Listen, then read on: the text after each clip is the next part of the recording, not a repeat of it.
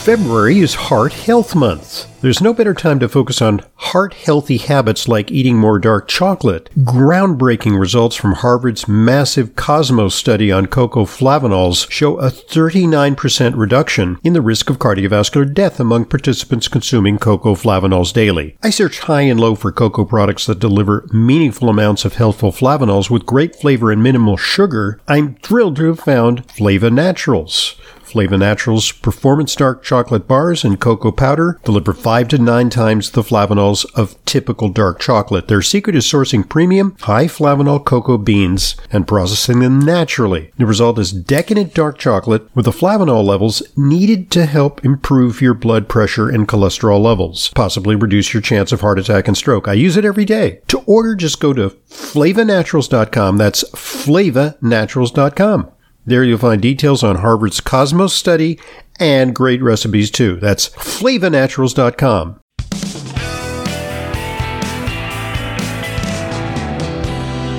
Welcome back to today's Intelligent Medicine Podcast. I'm your host, Dr. Ronald Hoffman. The book we're talking about, the Monsanto Papers, Deadly Secrets, Corporate Corruption, and One Man's Search for Justice. Uh, our guest, investigative journalist Carey Gillam. Uh, and Carey is uh, very familiar with the subject of uh, glyphosate and its hazards, uh, having written a, a, previous book on the subject entitled Whitewash, um, which I interviewed you about uh, a couple of years ago. So um, thanks for coming back on with us with an update. so, Carey, you know, they're making a big fuss about does glyphosate cause cancer? And uh, they've made it controversial. You know, the World Health Organization says yes. The EPA, Environmental Protection Agency, says nah, probably not. Uh, in court, it's been demonstrated that um, Monsanto was aware of the carcinogenic effects of glyphosate exposure uh, it's pretty clear that in certain cases it can contribute to uh, non Hodgkin's lymphoma and other types of cancer. Um, the stuff was designed uh, to just target plants, right? It's a weed killer. Mm-hmm. And so the supposition was that it did not affect mammalian cells. Uh, but it turns out that it works uh, on uh, a pathway that's present in invertebrates and in bacteria. It's called the shikimate pathway. And that's kind of concerning because if it damages bacteria, uh, a lot of people these days are saying that it might have a negative effect on the microbiome, which is really important, an important uh, mediator of health for us all. Exactly, yeah. And that has sort of been a an evolving area of inquiry, and more science is building uh, around that to, to show. And, and what we're seeing is that it, it looks like it does indeed uh, have a you know what could be a potentially harmful impact on that gut microbiota which then can have an array of you know um, impacts on human health overall. When you start messing around with the gut, right. you you could you would you would know better than I, but uh, you can have a whole array of, of issues and problems. And so there are just even in the last year there have been several new studies that have come out, and and researchers are really trying to understand the depths of this um, because yes i mean for many years monsanto always marketed this as doesn't harm pets and people, um, you know, mammals, as you said, um, because it didn't. This pathway was different um, from the pathway in plants, but we do see that in the bacteria in the gut. So it's very alarming, you know, and um, very concerning about much more than just cancer. Right, and, and so we have an extreme example uh, in you know previous hour we talked about uh, Lee Johnson uh, who was a groundskeeper who literally got bathed in the stuff. And some people are saying, well, you know, I don't, I don't use the stuff. You know, I, I, I just, you know, manually pick my weeds. Uh, so, you know, uh, I'm not, I'm not at risk. Uh, this is just a problem for, you know, people who, uh, you know, are ignorant, use, you know, Roundup liberally, or maybe their jobs require them to use Roundup because it's not been banned. It's, you know, it's still ubiquitous. Uh, I was in a hardware store the other day and some big burly guy stood, you know, standing in front of me and he, he bought like a giant sized container of Roundup and, you know, he looked pretty happy about it. Um, I was going to say something to him, but I thought he like, he might beat me up. He kind of looked like a hell angel. so, uh, you know, I, I, I, I zipped it and just said, you know, have a nice day, sir. Yeah. He uh, probably smoked cigarettes too. Yeah, right? he, he, looked like he looked like that type where you know he wasn't particularly concerned about uh, you know uh, harmful substances, shall we say? You know, yeah. Uh, but so the, the point I'm, being, I'm making is that this is a ubiquitous uh, substance. It's in the environment. Uh, it's in our foods to the extent that we uh, use GMO foods. So what's the deal? You know, you know, what's the connection between glyphosate and GMO foods?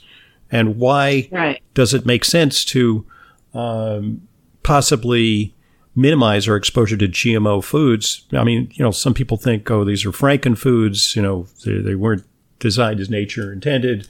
You know, maybe they can alter our DNA. You know, and then you know, scientists say, nah, that's ridiculous. This is progress. These are you know, it's like a new form of hybridization. No biggie here. well, Right. And so we're not going to talk get into all of the science on GMOs, but uh, GMO, genetically engineered crops, seeds, um, that it doesn't, it's not just a different type of hybrid. It doesn't, it's a type of genetic alteration that doesn't occur in nature where you're taking DNA from a species and putting it into an entirely different species um, that in nature would never sort of happen in that way. But that's a whole nother conversation. Um, GMOs, the, the main type of genetically engineered crop, the main trait that is planted around the world currently, and this was the case 20 years ago, and this is the case today, is the is the trait that confers herbicide tolerance, which means Roundup crop ready, grows, so-called. Yeah. that grows from that seed can be sprayed directly with an herbicide and will not die. Mm-hmm. And so, you know, that you can imagine, uh, leaves that plant, that crop, if it's sprayed directly with weed killer, the residues of that weed killer are going to remain in the finished food product. And it's, you know, it's been documented by scientists and researchers in our USDA and FDA of glyphosate residues in a whole array of foods. Um, and but the important thing is that it's not just GMOs. Glyphosate is used on non-genetically engineered mm-hmm. um, crops as well. And so you'll be finding glyphosate. Glyphosate's found in honey. Uh, I remember when I first got those internal documents from our USDA. It was either, or no, it was FDA. Is it intentional and, or inadvertently that it gets on the crops? Well, so honey is a special case because the bees bring the glyphosate back oh. to the hive. Oh. But, um, but like in the case of wheat, for mm-hmm. instance, wheat is not genetically engineered to be sprayed with mm-hmm. glyphosate.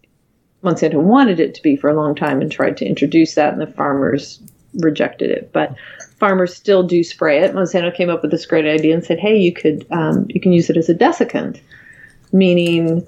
If your fields are particularly wet or cool, and you want to, you know, um, accelerate a harvest, and you, you know, you want to dry out your crops, you can spray wheat right before you harvest it, uh, with this weed killer, and it'll essentially kill it off, and then you can harvest the grain and make flour, and the flour will contain residues of of glyphosate, and you'll make bread, and you'll eat the bread, and then you'll have glyphosate in your body. it's the way it works. Um, so, so over and over and over again. Now, so yeah. so, so it's both inadvertent and deliberate that it's uh, being uh, promulgated in the environment, and a lot of people have concerns about what it might be doing to soil quality and we know that uh, the soil is really a living thing, uh, and uh, you know by killing off certain bacteria that are present in the soil, soil has a microbiome too, that we may be uh, damaging the integrity of our soils. Well, yes, exactly, and you know this is again, it's it's only one pesticide, one synthetic chemical used in farming, but it is the most widely used herbicide in the world. It's used very prevalently by farmers.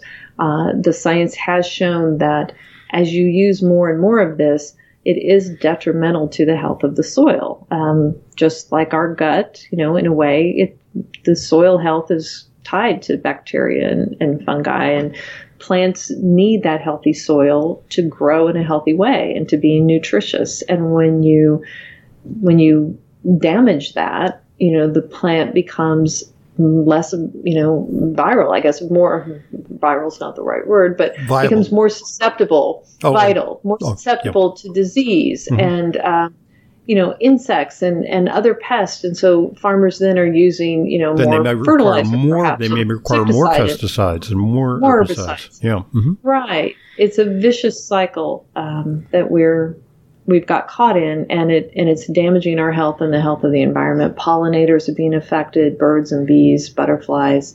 Um, it's really just become, you know, an, an environmental disaster. Yeah, I, I read an article. You know, they they have this this colony, you know, destruction syndrome among bees. You know, bees are disappearing in many parts of the world, and they're essential to our you know to pollination and to perpetuating plant life. Um, and so they they they can't figure out what it is, uh, and they've done studies that say you know probably glyphosate doesn't kill bees. But they actually did a study showing that the bees have a microbiome. the microbiome in bees is being altered by the glyphosate. The bacteria that are essential uh, within the tiny guts of the bees uh, are being altered, uh, and that this may have you know some subtle undermining effect on on the bees' resilience and immunity. So, I mean, it's not clear that this is the culprit. There's so many other things out there that you know, it's a multifactorial problem. Here's an idea. You know, let's say I come up with a unique fuel. You know, it's a brand new, super efficient fuel, um, different from you know gasoline, even high octane, and it's great stuff. It's a great invention. And I decide to market this fuel via gas stations that only offer my Ronald Hoffman fuel. Moreover, cars have to be specially adapted to use this fuel. So I set up Ronald Hoffman Motors. This is kind of a model like uh, Rockefeller's vertical uh, Standard Oil monopoly, you know, where they had like, uh, you know, they, they, they got the oil out of the ground, they refined it, they, you know, had the gas stations. Uh, they were vertically integrated, is the term. And that's a lot of what this is about.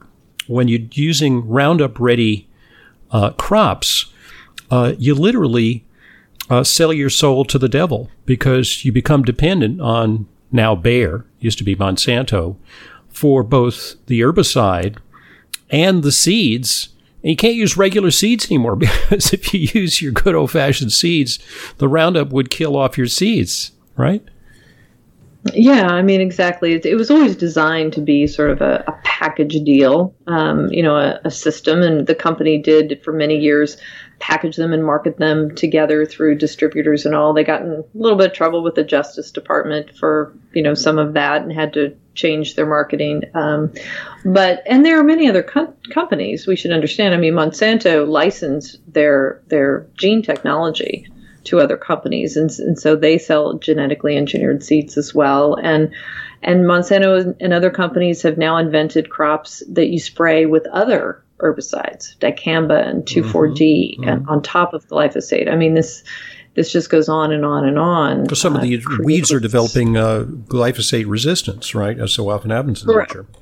Correct. Yes. So much glyphosate has been used because of these genetically engineered crops that we're just spraying over the fields entirely over and over again. Um, that weeds developed resistance. Millions of acres of farmland have suffer now from weed resistance to glyphosate. So, yeah, farmers are looking for alternatives, and that means, you know, genetically engineered crops now they can spray not only with glyphosate but also with 2,4-D or this other herbicide called dicamba. And as you said, they've become almost dependent now. So one lawyer I talked to calls it, you know, it's like a drug deal. You Yeah. know, they, they get sucked in and they can't break their habit um, because it would require systemic change in their farming practices. And some countries across the world are trying to uh, resist this, but there's a lot of pressure uh, from Monsanto as a big international company, uh, sometimes in cahoots with the U.S. government, to pressure companies to accept uh, uh, genetically engineered crops, uh, along which align with um, the use of glyphosate and other herbicides. Right? I just uh, did a story uh, for, in The Guardian about Mexico. I have it right in front of me. That's your story. Oh, yeah. It's Yeah, a yeah. headline Mex- revealed Monsanto owner and U.S. officials pressured Mexico to drop glyphosate ban. That's your story? Mm-hmm. Well, my name's right next to it, unless you're looking at printout. I'm looking at a printout. It it dropped your name. Oh, so credit oh, to you. Okay. Yeah, yeah. I no, was going to say, did, did you see the story? It's like you wrote the story. I wrote the story um, last month, uh, and it was similar to what they did in Thailand. But right, we have internal government emails that show, you know, Mexico basically deciding that they wanted to move away from uh, imports of GMO corn, uh, which farmers spray with glyphosate, and they wanted to ban glyphosate. Uh, and they've actually started, you know, rejecting shipments. Um, and Bayer, which owns Monsanto, has been very upset about this and reached out to different government officials for help to pressure Mexico into abandoning, you know, this this plan. And you know, the, the thing that got me, and I write about it in the story, is, you know, the Mexican government says we're doing this for the purpose of contributing to food security and sovereignty and mm-hmm. the health of Mexican mm-hmm. men and women. Yeah. And yet our government is all concerned about the profits of these companies. Mm. And, uh, you know, it's same same thing in Thailand, according to your article. Yeah, the same thing in Thailand happened a couple of years ago. Thailand said we're going to ban glyphosate, and Monsanto Bayer reached out and the lobbying groups that they work with and fund, and got the the U.S. government involved, and Thailand actually backed off of it mm. um, and said, "Okay, we won't ban it." But Mexico, so far, is holding to their their position. Um, so far, and, and here was a big brouhaha, and I read about it in your book uh, about uh, Ecuador which is adjacent to Colombia. I'm watching uh, the uh, Netflix series Narcos, you know, about uh, the mm. cocaine business. And apparently, uh, the DEA decided that they were going to do an eradication program uh, by spraying the coca plants with glyphosate. and it, it didn't go well. There was some drift over to Ecuador. Uh, and a lot of people were harmed, and then Ecuador is going to the international courts. Uh, what became of that? I mean, that's sort of a, an antecedent to this uh, widespread litigation in the United States. Yeah, I mean, I wrote about a bit about all of that in uh, in whitewash, but yeah, I mean, this is basically aerial spraying of glyphosate, you know, so that you you know go over these sweeping, you know areas of these rural areas where they've been growing cocoa, you know, the ingredient in cocaine, uh, the chief ingredient. And the spraying of with this glyphosate, you know, does a really good job on the ground. Mm-hmm. But what studies have found is that it's not so good for people who are exposed, right? Yeah. The people living in those rural communities. And, you know, studies have shown dramatic DNA changes in these people. And that was part of the evidence that went before the World Health Organization um, tying glyphosate use to to cancer. Shades um, of Agent Orange, which is also, a, right. I believe, a was a Monsanto right, and, and, they did suspend it. You know, they suspended it for a while, and there was been litigation and lawsuits and all sorts of things. But you know, the U.S. government is pretty much backed by Monsanto and Bayer and others, saying, you know, no, you need to keep spraying this. so. Um, well, Monsanto is a very powerful company. You know, I recall early in my uh, radio career, must have been about 30 years ago or so, uh, I did a program on the potentially harmful effects of uh, NutraSweet. And, you know, I do a lot of stuff and a lot of controversial stuff. And uh, I had a lot of, you know, I was kind of an independent uh, journalist of one on this uh, radio station, prominent radio station in New York. Uh, and I never received any pushback. They figured, you know, let this guy rant on. But that was the only time where I got called on the carpet by the management of the station. They said, look, you know, what you put out there, um, has uh, raised the hackles of a very big company, and they uh, have issued us a demand that they get equal time on your program. So I said, okay, fine. You know, they can send their best scientific representative, and we'll have a chat. And uh, so, you know, he kept talking about the safety, the safety, the safety of NutraSweet. And I said, look, I mean, you look like a gentleman of a generation where you might have a grandchild. I tried to humanize it. I said, so for your grandchild, uh, how many glasses of a NutraSweet sweetened beverage do you think would be suitable? One glass? And he said, sure. Yeah, fine. I said, four glasses? And he paled a little bit.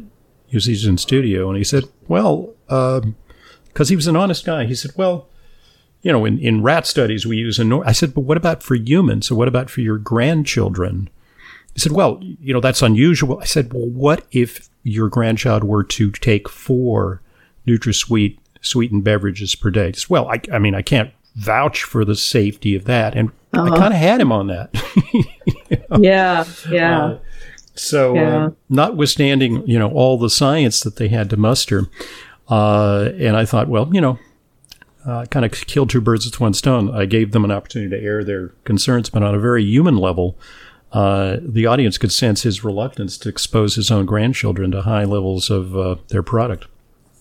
So right. anyway, so so you, you, did a beautiful job uh, in your books, uh, Whitewash, and now the Monsanto Papers, about revealing the you know as the book says the deadly secrets, the corporate corruption, uh, and one man's search for justice, uh, in an effort to um, to to to kind of right the wrong of uh, exposure to this stuff, and to sound the alarm that we we need to pay heed to the science. We definitely do need to pay heed to the science. And one thing that came out of this book too that I, I came to realize, and I, I guess I hope other people will too, is the importance of this, you know, these lawyers, the the plaintiffs bar, the people that are out there bringing these cases. And you know, I write about it's not a perfect system. You know, it's definitely not. Mm-hmm. I definitely saw mm-hmm. a lot of the, yep. the, the the good, the bad, and the ugly um, that goes into this sausage making sort of thing about bringing these mass tort cases. But gosh, without it, mm-hmm. without the system and these lawyers, yep. our regulators are not protecting us, and yep. it, we it, need that system. It, it's a real dilemma because, on the one hand, you know, we have so many regulations that it, in fact, it's really hard to do business. On the other hand, if we were to remove all these restraints, uh, we would have some real uh, devastation, you know. And when uh, Upton Sinclair first wrote The Jungle, I think it was like early 1900s, uh, it suddenly made people aware of the adulteration of food in America. And then we had, we established something called the FDA, you know, and then later, I guess it was, took quite a long time. It was in the 1960s, the Environmental Protection Agency. A lot of people think the Environmental Protection Agency has been around forever. Uh, it's not a perfect agency. It's often a revolving door for uh, industry folks, but it's an it is at least a partial bulwark against you know a let her rip mentality when it comes to exposing Americans to toxic things. Yeah, definitely. I mean, that's their job. They they really yes, yes. You said they were only formed in 1970. They haven't been around mm-hmm. that long, um, I guess historically speaking, but you know, you've got really good, hardworking scientists in there trying to do their jobs, and then you have political appointees and others at the you know higher ranking levels that are really feeling the influence and the arm twisting by these companies, and we need more scientific integrity in our agencies. Uh, and the then, evidence is clear on that. And then we have the fourth estate, which is uh, journalism, and you, I think, exemplify uh, the best of uh, journalism on the science front, uh, pointing out these hazards and doing, you know uh, really uh, credible investigation uh, of some of these these issues, and you know the Monsanto papers really lays it out. So I recommend it very highly. And you know you're you're on the circuit. Your book is getting a lot a lot of uh, views. Uh, it's on social media, and you're you know it's on. Yeah. you you have a high profile now. So thank you. I'm glad you're out there to uh, warn the audience about some of the potential downsides of some of these chemicals that we've haphazardly introduced into our environment. So thank you, Carey Gillam, for joining us today. Really appreciate it. Thank you for having me. I appreciate being here. And by the way, is there a website where we can learn more about your work? Oh, sure. Yeah. Well, um, www.careygillam.com. If you spell my name right, uh, C A R E Y G I L L A M, you can find my book and or news articles that I write and just more about me. And um, Island Press is my publisher. And then I do nonprofit research, uh, getting documents, Freedom of Information documents for U.S. Right to Know, which is a nonprofit. And then I write for The Guardian, as you pointed out. Indeed. Well, uh, thank you so much for joining us. Really appreciate it. It was great. Thank you. I'm Dr. Ronald Hoffman, and this is the Intelligent Medicine Podcast. As an intelligent medicine listener, you know how important it is to ensure that your supplements are genuine, safe, and effective. But vetting your sources and tracking down the exact products you need can be a hassle. That's why I'm inviting you to browse my online supplement dispensary at drhoffmanstore.com. We stock only the highest quality supplements, some of which are very hard to find elsewhere. The very same supplements I prescribe to my patients and take myself. My specially curated professional grade supplements are fulfilled via the FullScript network. FullScript is the safest and most convenient way to purchase my medical grade supplements. Buying through FullScript offers fast shipping, optional refill reminders, a mobile friendly site, it's safe, secure, and HIPAA compliant, and offers world class support. Just go to drhoffmanstore.com to sign up for your free FullScript account. You'll also receive free shipping on all of your store orders. That's drhoffmanstore.com. drhoffmanstore.com.